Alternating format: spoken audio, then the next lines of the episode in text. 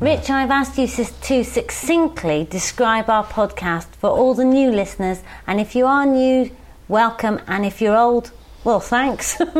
Uh, so, our, our yeah. podcast. Our podcast is a lyrical combination of rural life, all the aspects of rural life, from natural history through natural gardening, through farming, through local food production, through lots of enigmatic, eccentric bonkersness. That Ricardo's been reading the Oxford Dictionary again, hasn't he? Here's what one listener says. Gillian Barrett says, Hmm, this is about babies. We don't do much on babies, do we? Hi, Heather. I just wanted to write and tell you how much I enjoy your podcasts. My husband discovered them last June when I was two months pregnant. Ooh. And, and I knew instantly that I would love them. Please don't take this the wrong way, but while suffering from pregnancy related insomnia, the sound of your friendly, familiar voices was the perfect way to send me back to the land of Nod at 2 a.m. the upshot was that each night I would have to find the place where I fell asleep the previous night, and it would take me around four nights to listen to each episode. My husband downloaded the whole back catalogue for me, and that got me through my whole pregnancy and the first few months of being up through the night breastfeeding. Ooh. It was an absolute godsend to listen to your interesting and lively dialogue in the wee small hours through my headphones. Although the baby looked a little puzzled when I chuckled out loud at Farmer Phil and Ricardo's little tete a tetes. Cara is now six months old. I thought she was going to say, I've named the baby Ricardo, but luckily it's a girl. So, Cara is now six months old, and I'm up to date on the podcasts and avidly look forward to each new one. I'd like to thank you all for getting me through my pregnancy with some sanity intact. All good wishes to the whole team. And that's from Gillian in Bollington in Cheshire. Oh, excellent. That, that gives me a terrible thought, really. You know how when, and this goes for animals as well, but when, when women are pregnant, you have to watch what you eat and drink and no smoking and all this sort of thing. Mm. Do you think that podcast receiving during pregnancy might have scarred Cara for life? I mean, that's exposing Ricardo to her in the womb. That's, that's a nightmare. It's just awful. Will Oh, the no, baby see- be organic? See, Or will the baby trim her hedges? Oh, good lord. we shall see. We shall see. Only time will tell, Phil. Only time. It's will tell. public service That's, that's broadcasting, crazy indeed, isn't it? That's very nice. What, what a lovely, what a lovely email. Yeah, I wonder why she didn't just um, watch the cricket. I, oh, well, perhaps, perhaps we are genuinely interesting. Or not?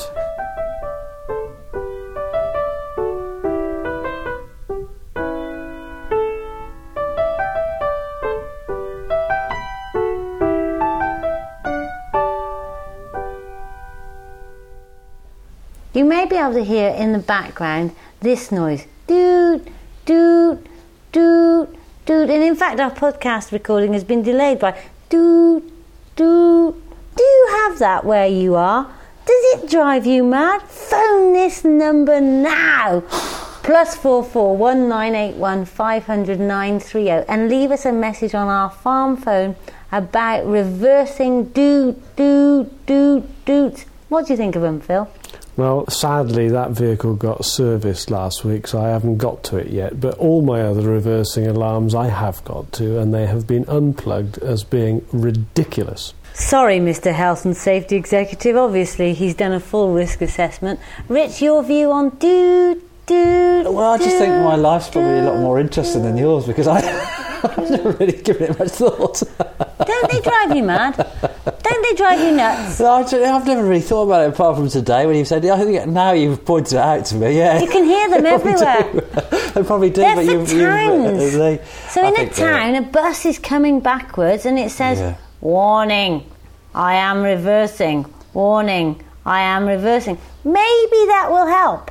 But in a farmyard, right? No, it's, it's do It was do. actually put It is to annoying. me. It is annoying. Actually, all those little, all those little sounds, those little electronic sounds, are just completely frustrating. I It- know you don't expe- I know you don't feel the same way as I do about laptops, but even the, the whirring sound of a computer gets on my tits. Ricardo, Ricardo, please. That is because you are a PC user. oh yes. In in apples, they're silent. oh really? They just sit there. Oh. But well, you have to have a big motor to even start your trundling machine up.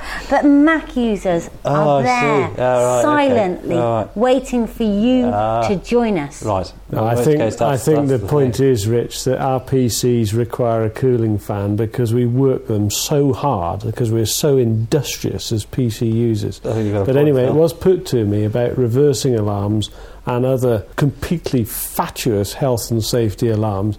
They're one of the worst forms of noise pollution because they're very penetrative noise, and that you have a farmyard or whatever, and for possibly as far as a mile away, you can hear that noise, and in the countryside, that's wrong in my ah, it's book. unnecessary noise And it takes the responsibility away from the driver. It's the driver who should make sure he doesn't back over anything or anybody, Yeah. and the alarm takes that responsibility away, and it's wrong.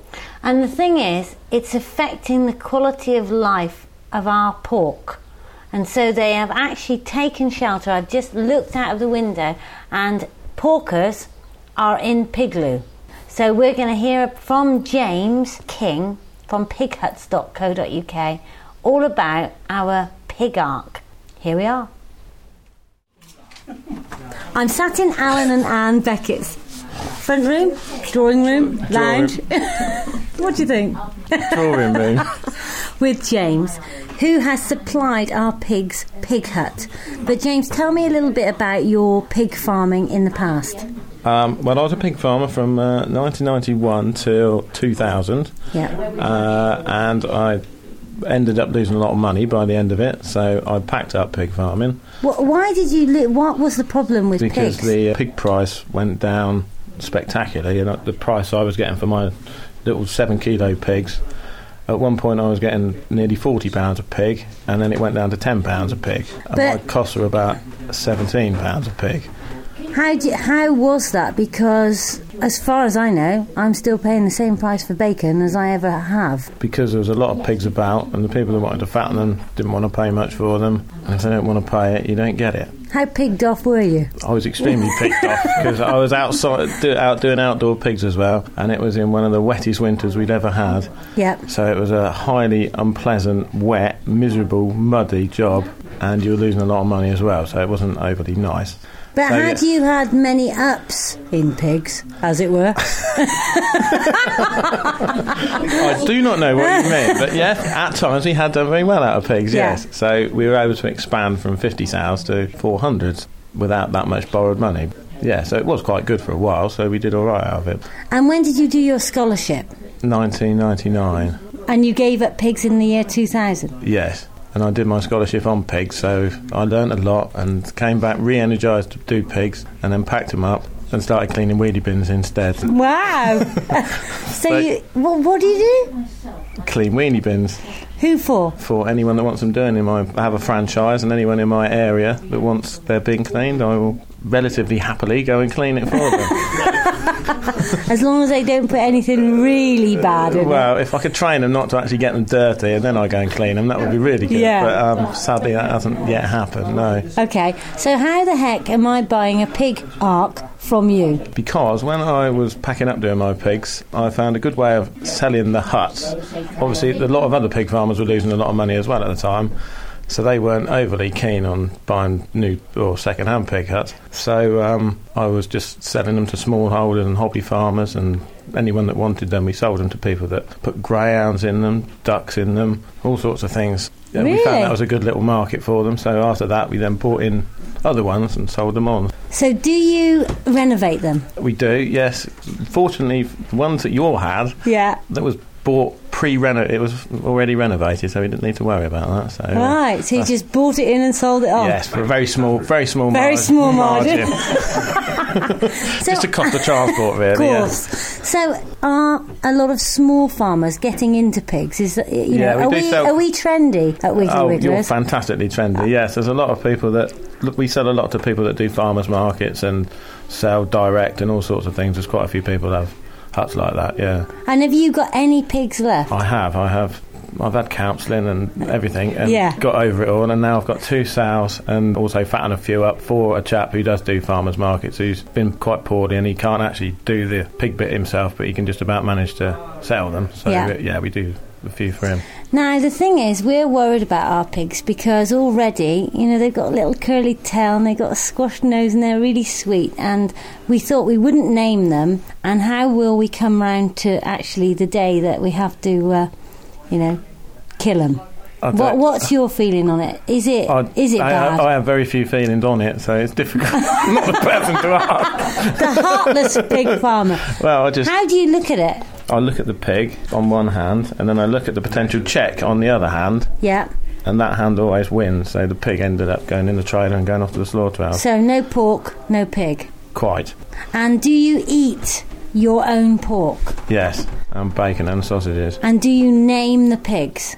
No, my children occasionally do. But they still eat the Y- pigs. yes, I don't think they quite worked it out yet, but, um, but Right. Yes, I suppose they are age one and two, are they?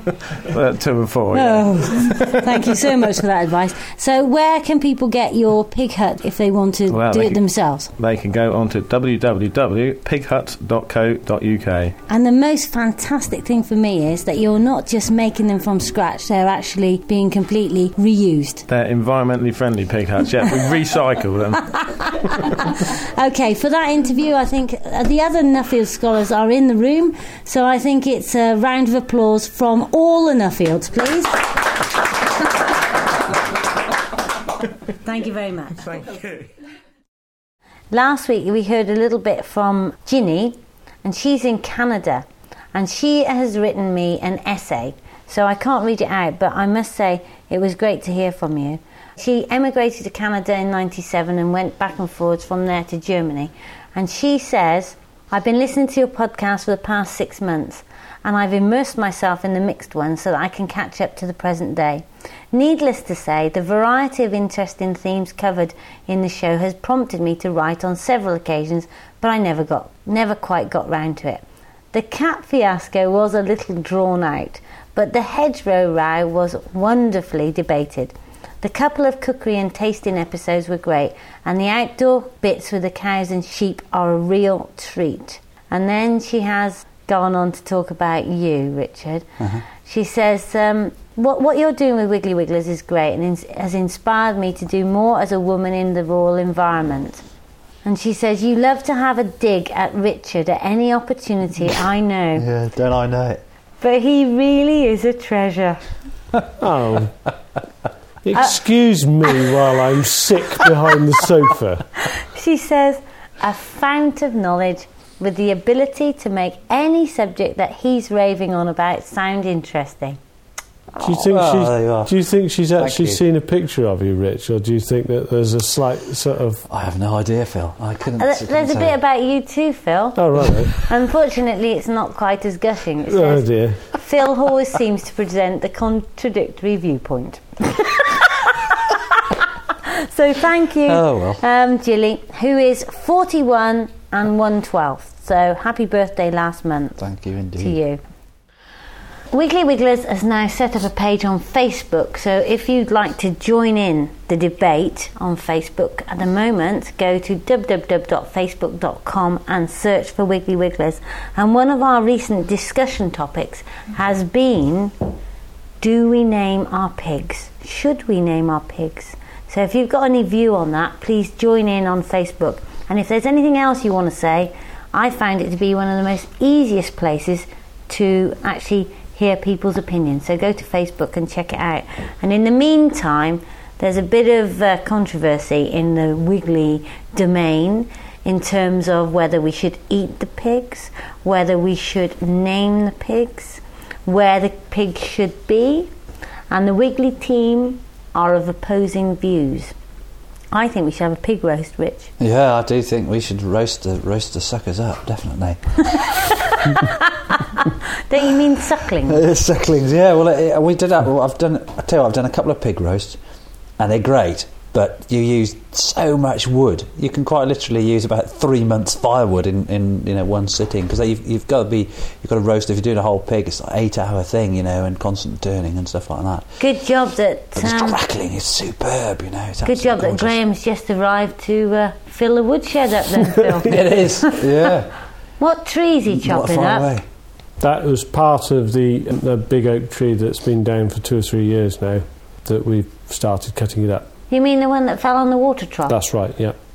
That's not two or three years ago, is it, Rich? We remember No. that day. In fact, that was very near the start. That was, was in fact, podcast number one. It was. So it was only a year September 2005 ish was how long that. Oh, you are right then.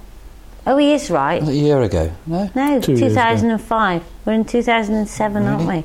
Didn't we start? Didn't we start these podcasts in the autumn though? Yeah, it kind of September? I remember looking outside. It was a kind of really nice. Hmm. The tree, the tree had like already fallen down for a length of time before we did the podcast about it. Uh, so Oh, yes, that's right. Okay, so um, we're going to hear what other Wigglies think about naming the pigs. Here they are, in office, outside, in their tea room, eating cake because it's happy birthday to Jody and to Sam. Rach, do you think we should name the piggies? Yes, I do. I think you should name the piggies Pinky and Perky. Thank you. Karen, do you think we should name the piggies? Yes, I do. What do you think they should be called? Wiggly one, Wiggly two. Thank you. Sam, do you think we should name the piggies? I do, if you will be able to carry out your task at the end. I have my doubts if you've named them. Any suggestions on names? If you're going to go for it, I think it's Pinky and Perky with Rach. Thank you. Joe, do you think we should name the pigs? Yes. What? Don't know. Brilliant. Karen, should we name the Wiggly Piggies? Depends if you're going to eat them. Are you? Yes. No. Thank you.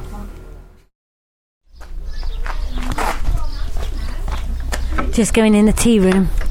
Hi, team. Here is your question of the day. Do you think we should name the piggies? Yes. Yes. Yes. Mm-hmm. Any ideas? Sylv? We've already said we wanted the Wiggly too, didn't we? Well, all the Blakeney Or the Blakeney. Oh, like the Tamworth too. Yeah. Crackling and applesauce. Oh. Yeah. Oh no! Sam said you said mint sauce. My I said, Oh, oh, that's, she no, that's said, for lambs. oh yeah. Oh, But what about if we if we do name them? How are we going to eat them? We're not. we're not. You we're are. crackling and. We're not. What you don't think I'm going to share the Wiggly piggies? No. No, I don't want you. any Wiggly No, I want a bit of bacon. Yeah. You would. The thing is, Rick, Oh, no yeah, pork, applesauce. no pig.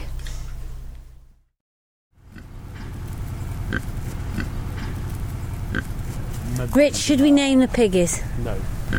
Well, I, I don't think you should name them if you're going to kill them. But Yeah. having said that, you you may as well. Any ideas? No, no, they are nice, aren't they?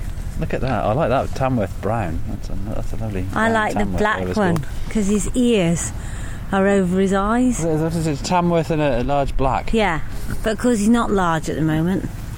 They, oh, they're all, they're not that freaked out, are they at all? You know, they. When we first had them, they were much more nervous.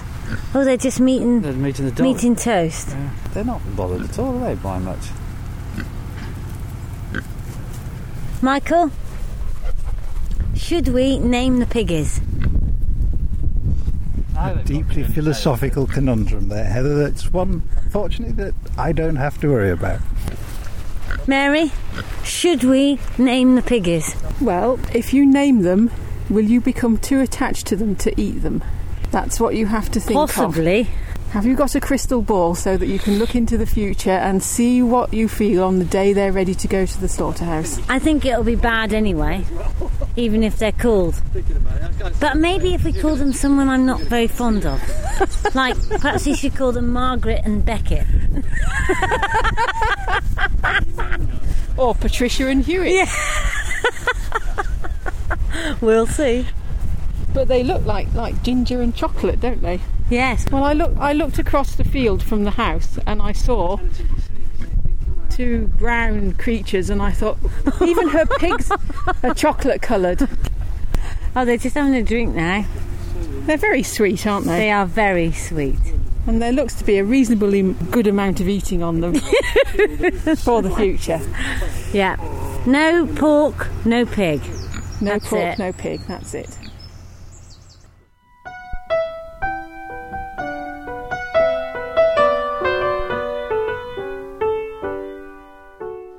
This morning, I, came into work and uh, I, as I drove over the river because we've had so much rain. We've had so much rain. The Wye is as high as it is ever when we've had torrential rain in the winter time. I've never seen it like this in the summer. And people that I've asked, you know, my 85-year-old godfather, have you ever seen it weather like this, Uncle Jim? And he says, no, no, never, boy, never.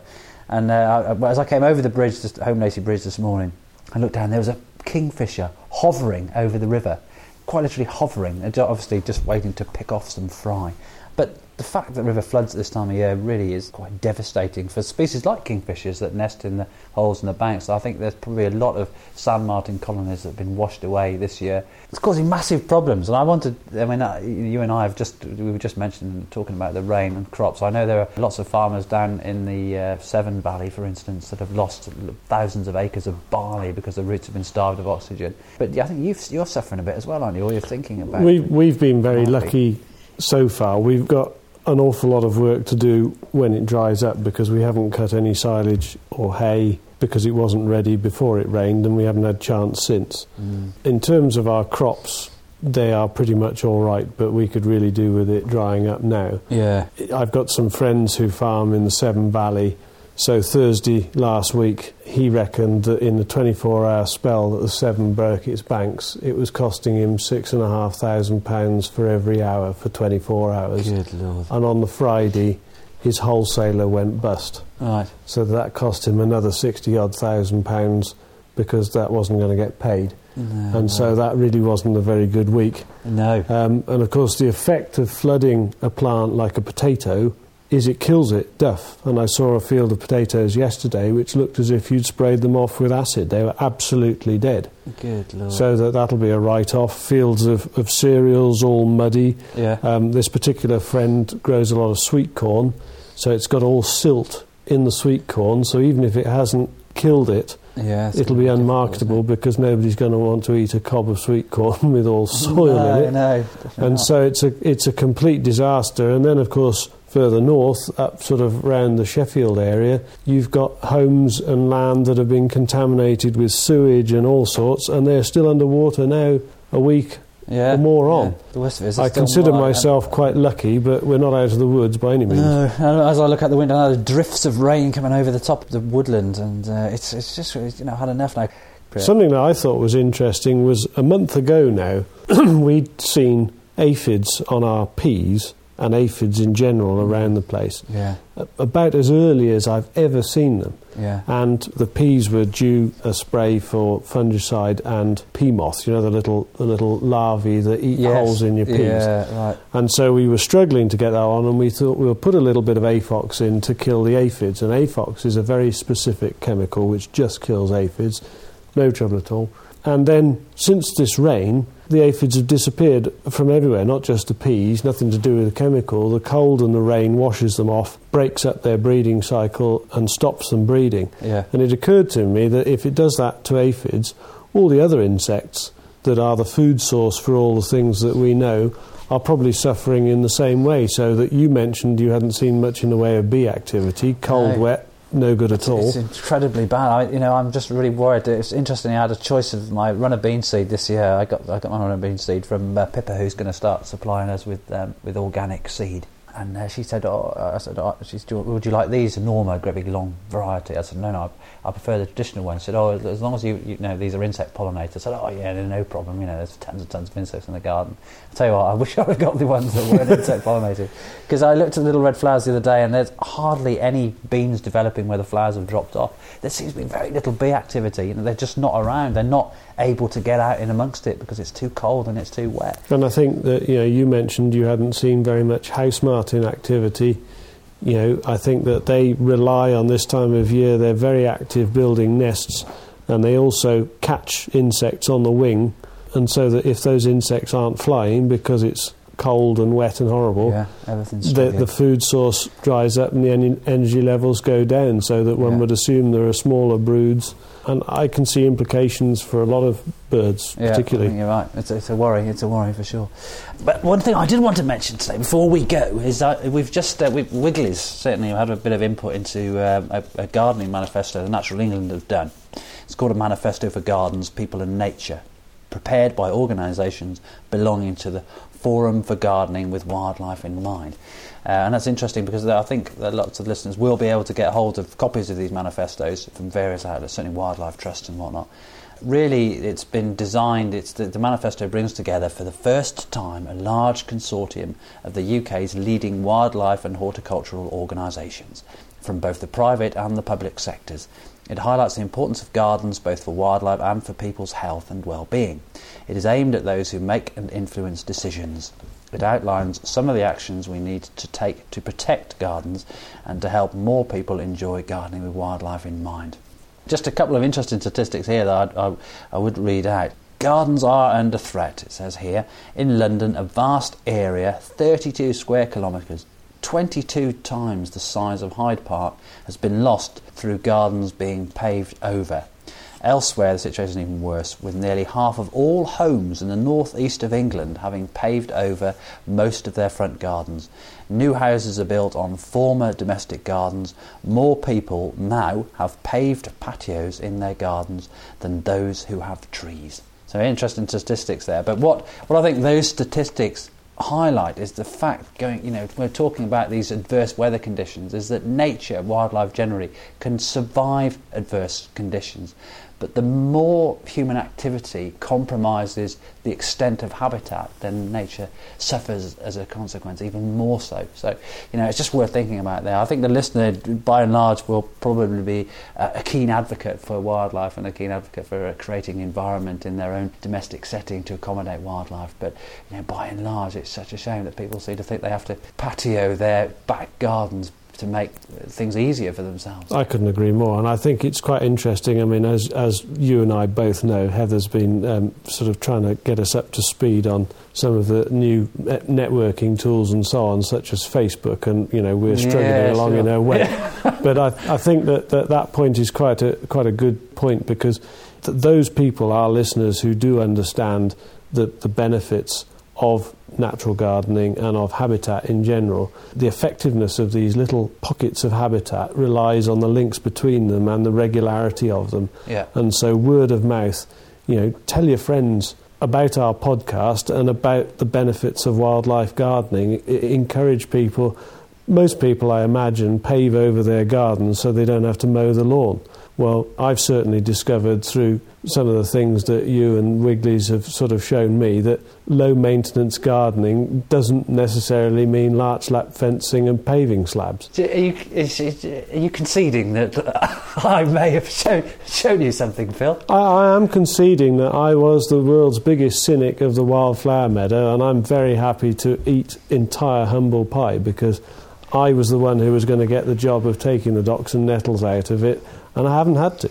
And Ah. so that, that proved to me that it worked. But I also know from my experience about habitat that one little pocket of habitat surrounded by acres of concrete or town or whatever is not very effective. But several pockets that are close enough for the animals, insects, and whatever to use them, birds, is of much more value. And when you come up with statistics such as Natural England have got there of the total areas lost, they would have all been little pockets all over the place. And that's a big area. Absolutely. Um, and one last thing before we go. It's a rare chance that you and I get to have a chat like this, Phil, uninterrupted. Have you got any gossip? Rick? Yeah. What, what do you lots of- know that I've I got lots of gossip, but I can't share it with the listener. Ah, we could make it up if you yeah. like. um, but one thing I wanted to ask you just before we go is um, you, you were talking about the uh, Nuffield weekend. Yep. Heather, as I think we've probably mentioned, uh, was awarded a Nuffield Scholarship this year. So over the next two years, she'll be putting together her Nuffield report, and her subject is Web 2.0 and associated social media with regard to rural business and farming. Right. So that'll be fascinating in itself. But her Nuffield Scholarship was or is sponsored by a couple called Alan and Anne Beckett from Ulster or just north of Ulster. Right. And at the weekend, we had a meeting or a, a, a weekend away with all the Beckett scholars. And Heather Oh, is the 12th Beckett scholar. Right. And they're a fantastic bunch of people. I mean, it, it, I, I do feel somewhat overawed in their presence. But anyway, um, we got to visit loads of different vis- businesses and find out what each of us were doing and, you know, good points and bad. Really good weekend. Uh, one of the things which is of relevance, we went to see Lionel Hill, who is the president of the Young Farmers Association in Britain. Very enthusiastic man. And to cut a long story short, he was one of the pioneers of a biomass boiler. So he grows his own short rotation coppice willow and harvests it and burns the result in a biomass boiler to heat his not insubstantial house and offices and so on. You and I have been investigating this for Wiggly's and the farm, Yeah, right. and we discovered that there is only one firm who manufactures the boilers in England, and so I went to see them at the Royal Show yesterday in the Oh, mud. Right. So I found out some good stuff about that, Yeah, and yeah. they supply Lionel with his boiler, so that that was where the connection was there. And so, yeah, all systems go, and hopefully we should be able to use our grass seed cleaning waste to heat Wiggly's, the house, the jacuzzi, and probably to provide the warmth for the grain drying as well. Fantastic. So, um, in my book, however the government decide to work it out, that'll be as good as carbon neutral. So that's great. Sure. Oh, it's a good. It's a great. That'll be an interesting thing. I've, something to look forward to then. When are you kind of thinking about setting that up? They're coming back to me with a price for the initial bit, and the idea is that we put in the initial bit and then we'll play with my next idea, which is burning waste. So, cardboard, plastic, and wood waste. And that will be as a bolt on, but we'll start with the grass seed waste, which we know complies with all the emission regulations and is absolutely fine, natural biomass. So, we'll put that in. It's just a question of thrashing the price to a level that we feel happy with Yeah, sure. um, and then we can we can do the rest. The biggest problem is the cost of the insulated pipe. So 100 yards of insulated pipe, so two bores, if you like, insulated and buried, yeah. 10 grand. Ooh, it's gonna hurt. That's and that's that's where the pain is. But of course, if you do it right, there's no heat loss, and it's in there and it's in there for keeps. But Yeah, sure. that's where the pain is. But having said that, if the price of oil continues to rise, perhaps those sort of figures won't amount to much spread over enough years. No, I And think- I, yeah, I do think so. believe that at some point you have to bite the bullet and Yeah. use the resources that we've got. So Absolutely, it makes perfect sense in, in lots of different respects. And uh, uh, only a fool would think that oil prices aren't going to rise. you know that my views are that the best way of altering people's energy usage and, and whatever else is commercial, so Yeah. cost. Yeah. And that is the best lever of all, and it will make people change their ways, and that's fine by me. Okay, well done. Good stuff. Well, that's great. And uh, I think that's a wrap, isn't it, Phil? I would say so. We haven't done anything very controversial while she's not here, though. no, well, she's not staring at it now, is she? So, I tell uh, it's a lot better now she's So got, her, you- you got know, her front teeth back in again. that was a bit of a worry first thing in the morning, I tell you. uh, I can imagine. Uh, and on that note, it's, it's bye from me. And it's bye from me, Farmer Phil. Bye.